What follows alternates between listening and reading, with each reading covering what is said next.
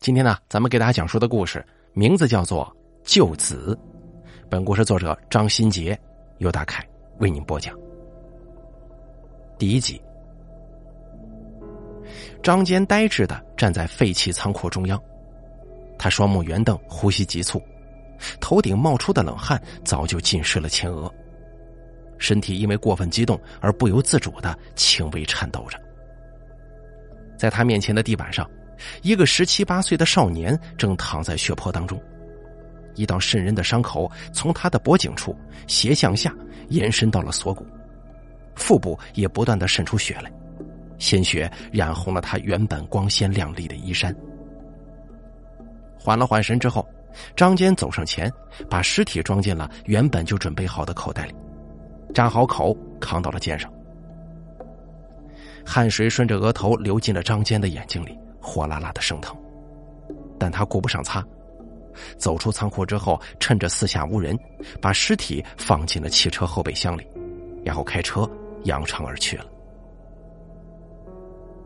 张坚一直把车开到了市区北郊外的一处山坡上，此时早已降下夜幕，郊区四处静悄悄的，连个人影都没有。张坚不敢打手电，借着微弱的月光，他用铁锹在山坡上挖了个深坑，将尸体埋了进去。做完这一切，张坚回到车里，不断地喘着粗气，不仅是因为疲累，更是因为紧张和焦虑。已经年近半百的他，还是第一次做这种事情呢。他趴伏在方向盘上好一会儿，才终于驾车离开了现场。一路上，车内寂静的可怕，张坚心中却思绪万千。这事儿能瞒得住吗？又能瞒多久呢？这种事情总会被人揪出来的，查到真相也只是早晚的事。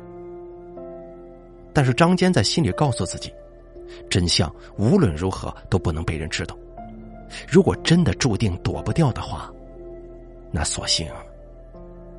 想到这儿，张坚调转了方向，他没直接回家，而是到了一家24小时营业的便利店，买了包烟跟一个打火机，然后又开车回到了之前那个废弃仓库。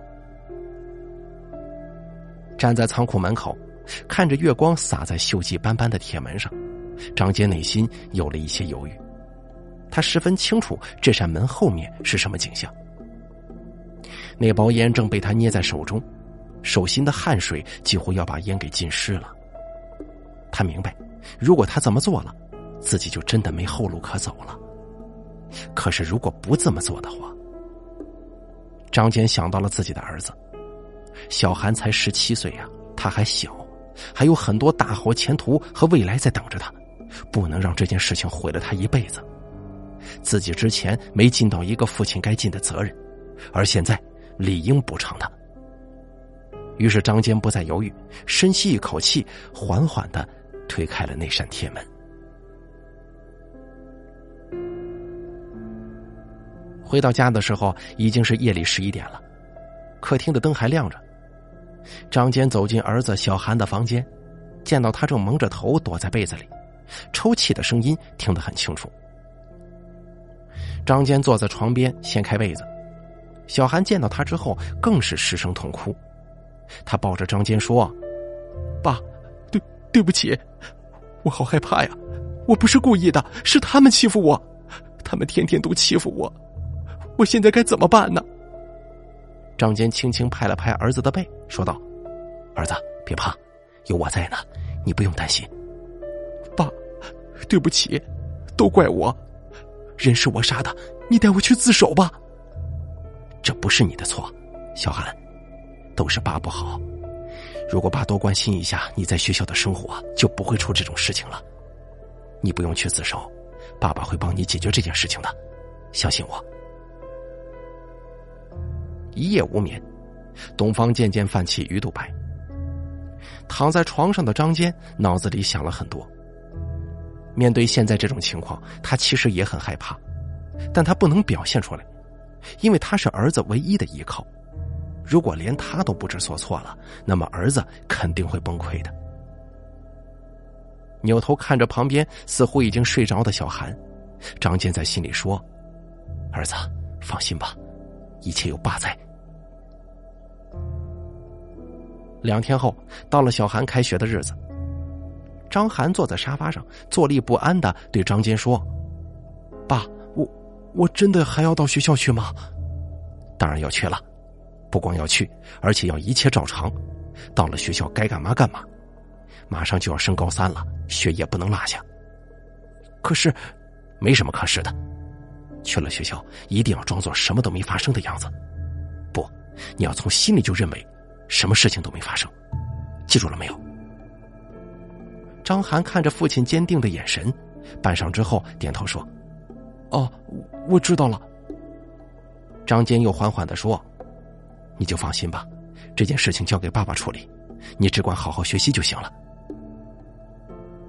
送走小韩之后，张坚又独自一人过上了普普通通的生活，但他知道有些事情一定会找上门来，他也一直在为此准备着。直到3天后，一则新闻出现在了电视上。我市北郊挖出一具男尸，系穆家高中失踪学生。张坚坐在沙发上看着电视机，自言自语地说：“终究还是来了。”第2季。死者李家业，17岁，穆家高中高2学生，其父是我市地产商，家境优越。警察局里，陈图靠在凳子上，听着自己的同事吴迪说着死者的身份信息。接着他问道：“死亡原因呢？”吴迪又说：“根据法医验尸结果，死者身上有多处刀伤，基本都集中在腹部，但真正致命的一刀却是在脖颈处，伤口从大动脉直接延伸到锁骨了。”陈图听了之后思考了一下，说道：“致命伤在脖颈处，腹部却集中了大量伤口，难道……”没错，法医那边也觉得是凶手第一刀划在了脖子上，接着在被害人失去反抗能力之后，在腹部连捅数刀。我的天哪，这多大仇多大怨呢？说这句话的是一位新来的实习生李贺，暂时给陈图做助手。吴迪冲他笑了笑，然后说：“正因如此，我们首先考虑是仇杀。”李贺闻言疑惑地说：“可他是个高中生啊，说起来还是个孩子，能跟什么人结这么大仇啊？”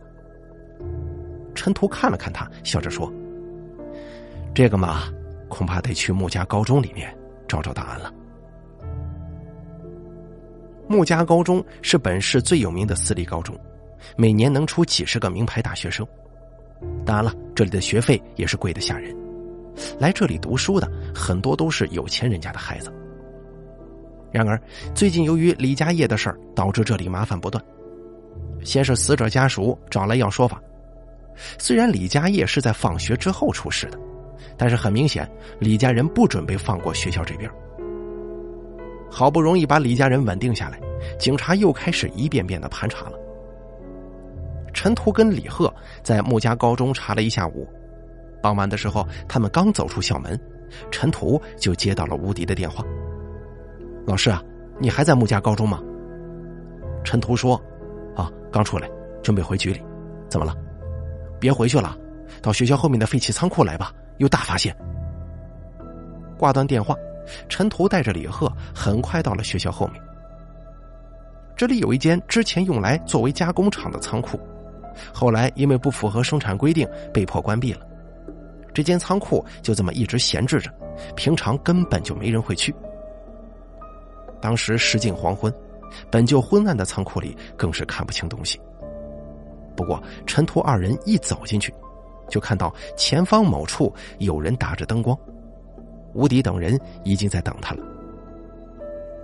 陈图跟李贺走上前，看到灯光照耀的地面上一片片已经干涸的血迹仍旧清晰可见。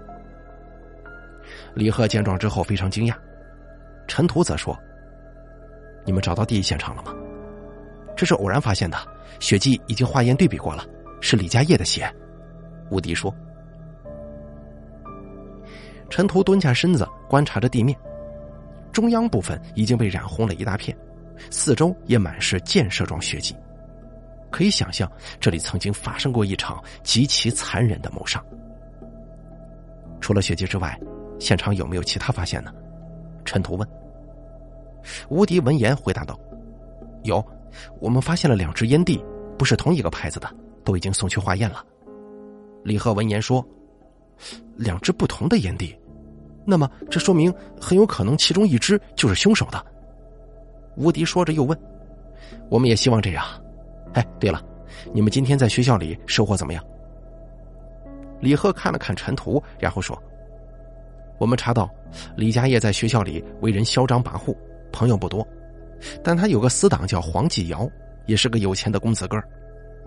黄继尧上个周末以后就跟学校请了假，好像是跟着家人出国旅游了，到现在还没回来呢。除此之外，李家业班里还有一个叫张涵的男生，据说这个男生家庭条件一般，为人内向，李家业跟黄继尧经常霸凌欺负他，也算是有杀人动机吧。不过所有人都说张涵这个人老实巴交的，在学校连架都没打过，绝对没那个胆子杀人呢。吴迪说：人都有被逼急的时候吗？你们见到那个张涵了吗？李贺说：没有，张涵正好今天请病假了。哦。吴迪摸着下巴又对陈图说：感觉可以先从这个张涵下手啊。陈图起身拍了拍手说道：这个我知道，小李啊，明天陪我去一趟张涵家吧。啊，没问题。第三集。客厅里，小韩疑惑地问张坚：爸，你为什么要让我谎称生病请假回家呢？现在这个节骨眼儿，这不显得更可疑吗？张坚对他说：你们班的人呢，都知道李家业跟你的事儿，就算你不请假，警察也会查你的。我担心你自己面对警察太紧张，会说错什么话，所以让你请假回来。可是就算请假了，警察也会找到家里来的。放心吧，查到家里有爸在呢，你装病躲在屋里就行。这，哎呀，好吧。小韩说着，忽然看到爸爸点燃了一根烟。爸，您怎么抽烟了？您不是从来不抽的吗？张坚看了看自己手中的烟，笑着说：没什么，缓解一下压力而已。小韩闻言叹了口气说：对不起爸，都是我不好。行了，这不怪你的，是他们先欺负你，要怪就怪爸爸没关心你的情况。正说着，忽然响起了一阵有力的敲门声。张坚愣了一下，然后起身走到门旁边，透过猫眼向外看，只见屋外站着两个陌生的男人。张坚思考了一下，然后走回客厅，对小韩说：快回房间去，我不叫你，你不许出来，快。哦，好。小韩回屋以后，张坚把抽剩一半的烟碾吸在了花盆里，然后走过去打开了门。你们是？屋外其中一个男子说：您是张坚先生吧？我们是警察，我叫陈图，他是我的助手李贺。张坚接过递来的警官证看了看，然后又问：有什么事儿吗？陈图说：有一些情况想向张先生跟张先生的儿子了解一下。哦，好，请进吧。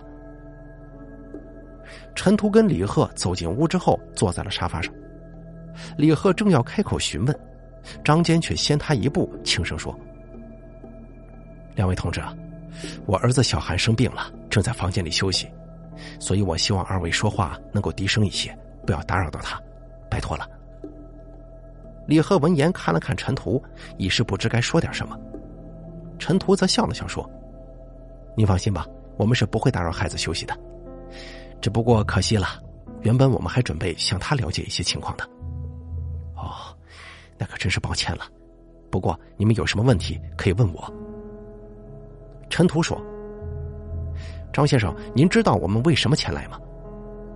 我猜，因为最近那个新闻吧。没错。张先生，您认识那个叫李家业的死者吗？我只知道他是我儿子的同班同学，不过那孩子我没见过，并不了解。您儿子没有向您提起过他吗？没有，小韩很少跟我提到他的同学们，这孩子太内向了，我还挺担心他的人际交往的。哦，是这样啊。陈彤一边环顾着屋内的摆设，一边说：“请问张先生，您是做什么工作的？”“我是个建筑工人，有时候会做点小生意，养家糊口。”“您太太不在家吗？”“我老婆3年前就去世了。”“哎呀，抱歉啊。”“您自己拉扯儿子，一定很辛苦吧？”“我辛苦倒不怕呀，只是把小韩送到学校寄宿，我整天忙着挣钱，也没时间关心他的学习和生活，感觉很对不住他呀。”陈图跟李贺都沉默了，一会儿之后，陈图起身说：“那张先生，我们就先不打扰了，如果您有什么线索或者了解，请立刻告诉我们。”“好，放心吧，两位同志，请慢走。”陈图跟李贺向屋外走，可刚走没几步，陈头忽然停住了，盯着花盆看了起来。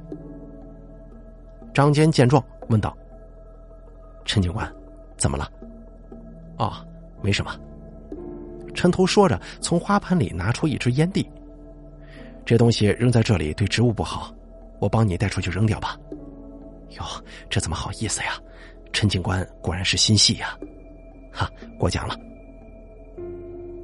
把陈图跟李贺送出门外，张坚独自一人扭头看着花盆。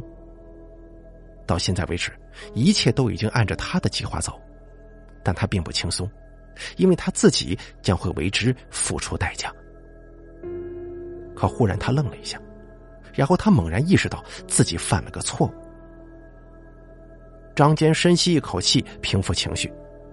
虽然这个错误并不起眼，但是那个姓陈的警察似乎很敏锐，他很担心那家伙发现之后会联想到什么。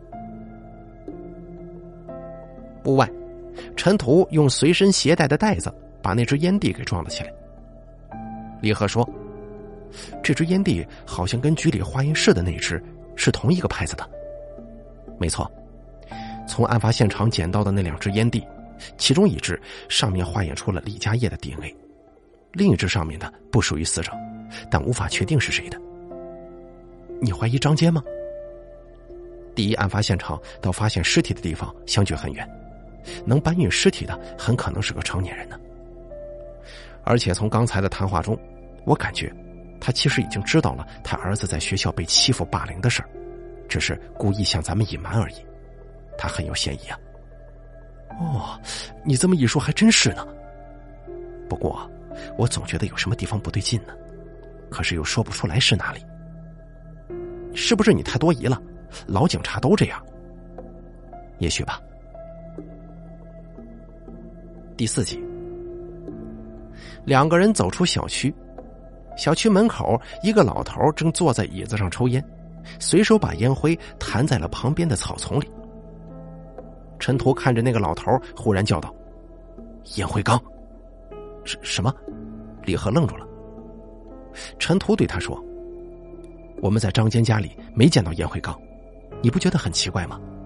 一个吸烟者的家中怎么会没有烟灰缸呢？”“哦，好像确实没见到啊，说不定是放在别处了。”“不可能，哪里用得到东西才会放在哪里，只有客厅才用得到烟灰缸。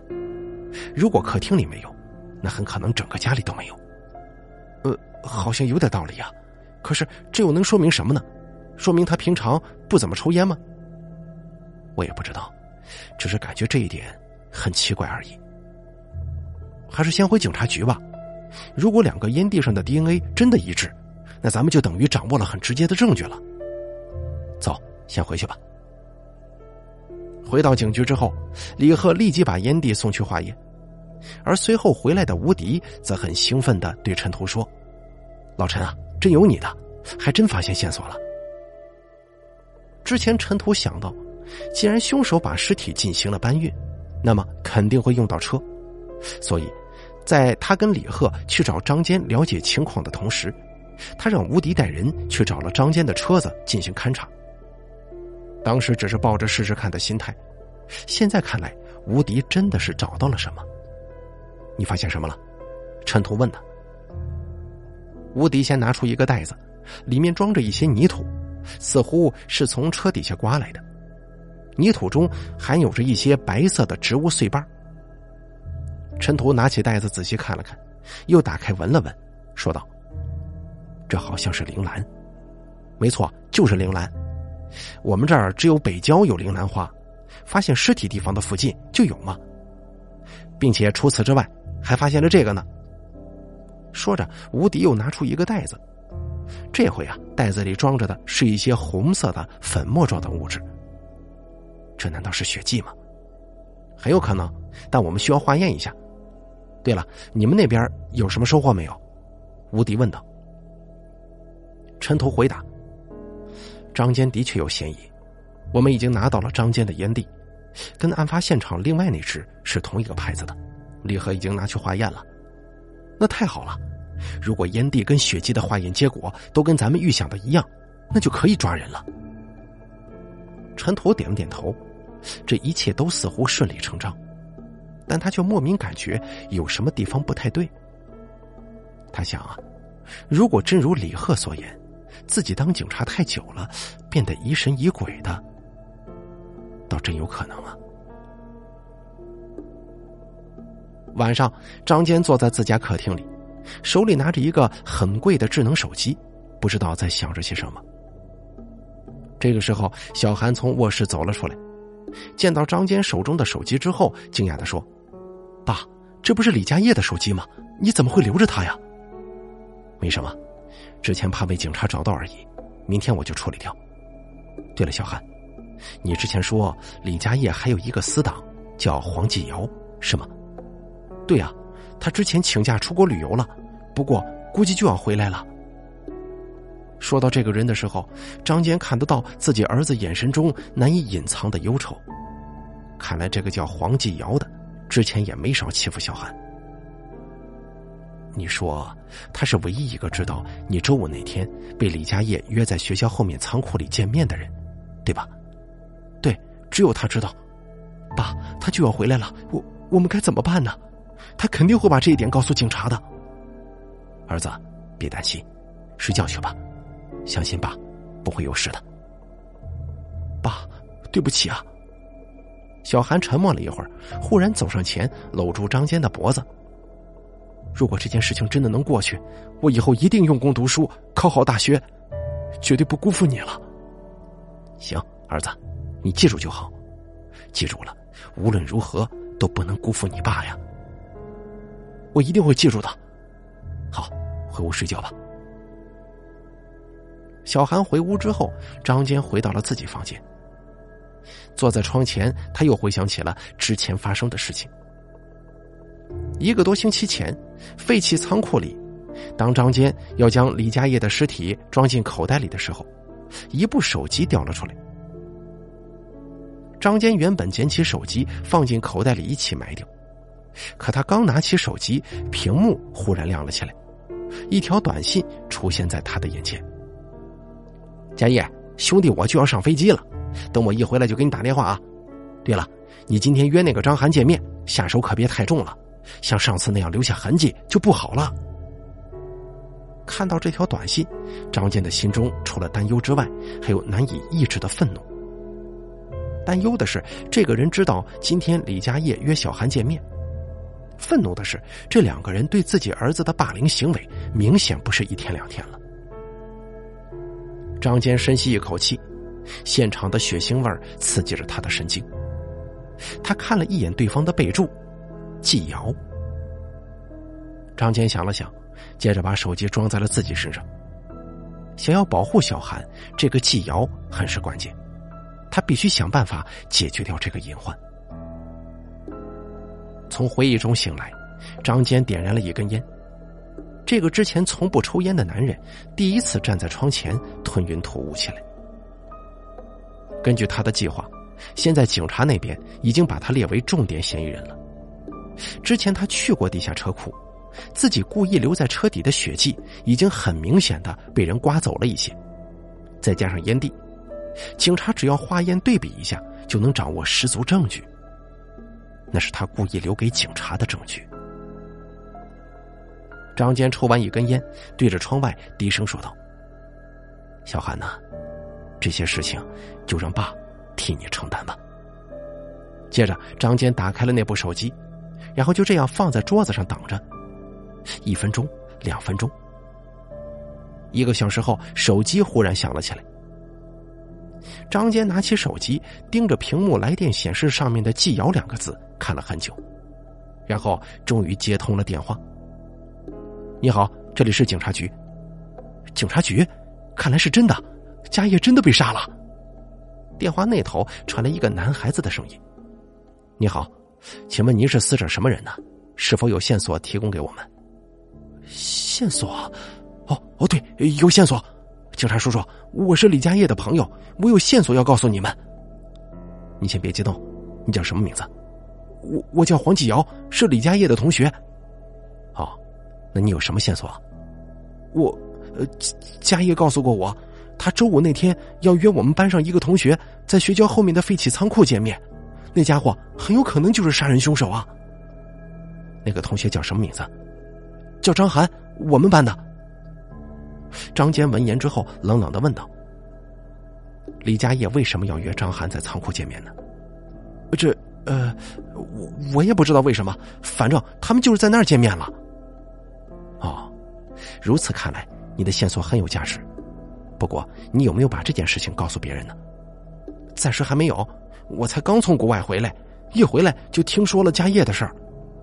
很好，这位同志，你听我说啊，你提供的是重要线索，明天早上请你来警局一趟，在此之前千万不要告诉别人，包括你的父母，你是关键证人，说出去的话我担心会有人伤害你啊。好，你放心，我绝对不会告诉别人的，我明天一起床就去警察局。很好，咱们明天再见。再见。挂掉电话之后，张坚坐在床边长舒一口气，他拉开自己的抽屉，月光透过窗户照进来，一把手枪就这样躺在里面。所有证据都指向的犯人和未出场的新证人，只要他们都死了，警察就只能结案了吧。明天以后一切都结束了。第5集。第2天清晨，张坚早早起床，他叫醒了小韩，开着车带他来到某条街道上。在他们车前几十米处就是警察局的大门口。小韩见状战战兢兢地问道，爸，你是来带我自首的吗？怎么会啊，爸答应过你会让你没事的，相信爸，过不了多久就会没事了。真的吗？当然，一会儿我到前面去做点事儿，你在这儿等我，只要看到爸冲你做这个手势，张坚说着竖了个大拇指，那就表示永远都没事了，明白了吗？小韩使劲点了点头。说起来他还只是一个10几岁的孩子，这几天心理上的煎熬已经快把他压垮了，现在听到父亲说很快就没事了，张涵激动的心情难以掩饰。此时的警局里，吴迪拿着2份鉴定报告激动地说，全都对上了，那个张坚果然是凶手啊，为了帮儿子报仇而杀死了霸凌过儿子的同班同学呢，想不到这个看上去老实的男人居然心那么狠。霸凌这种事情对孩子的心理和身体伤害都特别大，当父母的也是为了孩子，只可惜用了错误的方法。不过顺利破案了就好啊，咱们快抓人吧。吴迪点头，又看着陈图说，老陈，你发什么愣啊，等了一夜的结果都出来了，不行动还等着干嘛呢？陈图看着2份鉴定报告慢悠悠地说，一切都很合理，可是我总感觉，哎呀，你别老感觉的呀，破案讲的是证据不是感觉，再不行动犯人跑了就麻烦了。还有我提醒你啊，霸凌过张涵的人好像不止一个，你就不担心再拖下去会有别人遇害吗？陈图想了想说，你说的对，先把人抓回来再说吧。这就对了，叫几个人拿着家伙快走啊。陈图、李贺还有吴迪带着几个警察就这样走出办公室，准备去抓捕张坚。而此时的张坚就坐在警察局门口的车里，他静静地看着前方，时不时地扭头看一眼自己的儿子，神情十分的平静。这个时候，小韩忽然指着前方说道：“那不是黄继尧吗？”张坚顺着小韩指的方向看去，只见前方出现了一个少年，正在向警局走去。张坚说：“小韩，先下车等我一会儿，我去办点事儿。”“哦。”小韩于是下了车，张坚自己发动起车子，又扭头对小韩说：“别忘了我昨天对你说过的话。”小韩还疑惑地想，张坚指的是哪句话呀？只见张坚已经开车向前驶去了。此时黄继尧正好走到了车子正前方，陈图等人也刚从警局里出来。张坚突然加速，汽车飞快地朝着黄继尧驶去，在他还来不及躲闪的时候就撞上去了。车速似乎已经达到了极限，黄继尧整个人被撞飞了出去，又重重地摔在了水泥路面上，当场死亡。远处的小韩惊讶地看着这一幕，他怎么也没想到自己父亲居然会开车撞死黄继尧，一时惊得说不出话来。而同样目瞪口呆的还有陈图等人，他们还是第一次见到在警察局门口公然行凶杀人的人。吴迪最先反应过来，他掏出配枪走上前，指着驾驶室说：“快下车，快下车！”其他警察也立即持枪包围了张坚的汽车。车内的张坚也被这一下撞击给伤到了，额头上都是血，就这样慢慢地打开车门走下了车。旁边的陈图见到车里的人是张坚之后十分惊讶，这个时候刚下车的张坚忽然大吼一声，掏出怀里的手枪指向其中一名警察。那警察顿时慌了，以为张坚要再次行凶，所以不由分说的扣动了扳机。陈图大叫一声不要，但为时已晚，子弹打中了张坚的心口，他手中的枪掉落在地，身体逐渐瘫软下去。然而在最后一刻，他微笑着冲着角落里的小韩竖了个大拇指：“儿子，没事了。”此时角落里见到这一场景的小韩早已捂着嘴巴失声痛哭，悲伤之情化作眼泪决堤而出。他很想冲出来，但是他想到了父亲昨天对他说的那句话：“记住了，无论如何也不要辜负爸。”昨天小韩没有理解这句话的深意，此刻他才终于明白，原来父亲为他做的远比他想象的要多得多。然而他已经没得选了，因为此刻他只有隐忍着才能彻底脱罪，要不然只会辜负了父亲的一切努力。警察局门口，陈图快步走上前，呆呆地看着地上已经没了气息的张坚。吴迪走到他身边说道：“别看了，人已经死了，他就是张坚吧？我认识这辆车的，反正他也是杀人凶手，刚才还企图袭警，你不必难过。”陈图没说话。这个时候李贺走过来说：“那个少年是黄继尧，我在学校教室见过他照片，就是那个李家业的死党，一起霸凌过张涵那个吗？”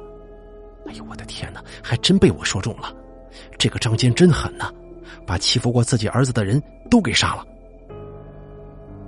陈图仍旧沉默着，因为他觉得张坚不像是会那么冲动的人。这个时候李和又说：“还有一点，就是这把枪，他手里拿着的正是之前张坚的那一把，这枪是假的。”陈图猛地一惊，这一刻之前他的种种不安忽然变得无比强烈了。李贺觉察到了他的异常，说道：“怎么，你还是觉得不对劲儿吗？”陈头犹豫了一下，却摇了摇头说：“说不出来，我总感觉张坚是在故意寻死，连续杀了2个人，就算不自己寻死，等他的也是死刑。”“对呀，不过张坚真的是那种不考虑后果的人吗？”第6集。不久以后，警方在媒体上宣布穆家高中生被杀案告破了，犯人在第2次行凶的时候被一名警员当场击毙。遗憾的是，有另一位高中生在犯人伏法之前也不幸惨遭毒手，对此全体警方表示歉意和惋惜。事发半个月后，张坚一直住在老家的父亲张顺明来到了这里，据说是按照张坚之前交代过的卖掉了他的房子，又给小韩办理了转学手续，带着小韩回到了老家生活。临行之前，陈图不知为何来到了火车站，以张坚朋友的身份送别这对爷孙。张坚的事儿我很抱歉啊，陈图对张顺明说，抛弃我警察的身份，作为朋友，我觉得他本质上是个好人。张顺明说，这都是他自己造成的，做错了事儿，总得有人赎罪吧。以我个人感觉来讲，我明白张坚杀那两个人也是为了自己的儿子，他想保护小韩，但是这种行为真的太过极端了，我还以为他是个沉稳的人，不明白他怎么会。陈头说到这儿，张顺明忽然插嘴说道，其实有一件事情我也是刚知道。什么事儿？张顺明看了看远处正在看着行李的小韩，张坚的肺癌已经很严重了，他从来没有告诉任何人，我也是在他出事之前才知道的。什么？你是说这小子抽烟抽得太厉害了，医生说他只剩不到半年。张坚早就放弃治疗了，他也伪装得很好，小韩直到现在都不知道这个事儿。你知道吗？张坚是严令禁止小韩抽烟的，他也从来不在小韩面前抽，有时候小韩在家，他甚至会把烟灰缸收起来的。哎呀，我这个儿子自己遭了抽烟的罪，才终于明白不能让后代也这样了，真的是悲哀呀。张坚父亲说这话的时候，眼中满是悲伤。此时此刻，陈图终于明白为什么看似沉稳的张坚会做出那么极端的事儿了。原来他早就知道自己命不久矣，所以才会拼尽全力保护自己的儿子。之前对于烟灰缸的疑惑也解决了，原来都只是一位父亲笨拙的爱而已。而张顺明此时也在心中舒了口气，刚刚那些话都是张坚在出事前刻意交代给他的，还让他一定要当着这个陈警官的面说出来，还说怎么做都是为了小韩。虽然张顺明不理解其中的关系，但毕竟是儿子生前交代的最后一件事，替他做到了也可以安心了。陈图最终说道，他是个好父亲呢。是啊，做父亲的都是这样，为了孩子就算牺牲自己也在所不惜。张顺明扭头看着不远处的孙子，意味深长地说，自己活了大半辈子，他第一次感觉到自己在做父亲这一方面居然远远赶不上自己的儿子。爷爷，我们该走了，小韩忽然出声提醒。张坚父亲于是对陈图说，谢谢你来送我们，陈警官，想不到张坚能有你这样的朋友啊。不客气，一路顺风。一老一少就这样背着行李上了火车，永远地离开了这座城市。对于小韩，之前的那些霸凌和一切恐惧痛苦都已经远去了，但他心里清楚，这一切都是父亲用自己的命换来的。好了，就此的故事咱们就给大家讲到这儿了，感谢您的收听。本故事作者张新杰，由大凯为您播讲。